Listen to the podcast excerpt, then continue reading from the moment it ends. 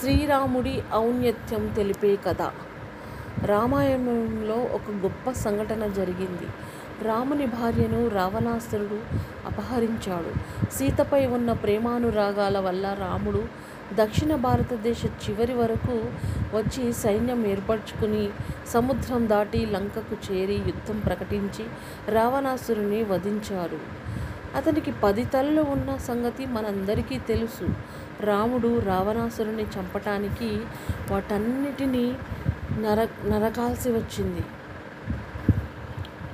యుద్ధం గెలిచిన తర్వాత రాముడు నేను ఒక పరమశివ భక్తుడిని అసాధారణమైన పండితుడిని అలాగే ఒక గొప్ప రాజు అయిన రావణాసురుడిని వధించాను. కనుక హిమాలయాలకు వెళ్ళి తపస్సు చేయాలని ఉంది అన్నాడు. ఇది విని అక్కడున్న వారందరూ ఆశ్చర్యానికి గురయ్యారు.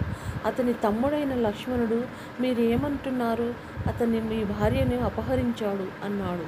అప్పుడు రాముడు అతనికి ఉన్న పరి పది తలలో గొప్ప విజ్ఞానం కలిగి భక్తితో ఉపాసన చేసిన తల ఒకటి ఉంది దానిని వధించినందుకు నేను చింతిస్తున్నాను అన్నాడు.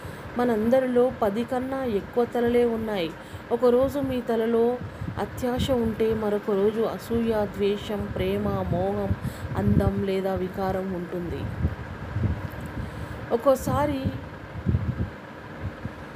మీలో ఇవన్నీ ఉండొచ్చు. ఒక్కొక్కసారి మీరు ఒక క్షణం ఒకరిని అమాయ అసూయతో చూసినట్లయితే వారు అసూయ పరులని నిర్ధారణకు వస్తారు. కానీ నిజానికి అనేక సమయాలలో అనేక రకాల తలలు అందరిలో ఉంటాయి. ప్రతి వారికి ప్రేమ అందం ఉదార స్వభావం అలాగే కరుణతో నిండిన తల ఒకటి ఉంటుంది. సహజంగా అందరూ చేస్తున్న తప్పేంటంటే ఒక గుణాన్ని గుర్తించే బదులు ఒక వ్యక్తినే వారు పూర్తిగా నిరాకరిస్తారు.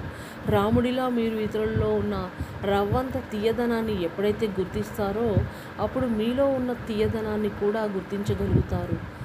మీరు మామిడి చెట్టుకు ఉన్న ఆకులు చూస్తారు గులాబీ మొక్కకున్న ముళ్ళును చూస్తారు.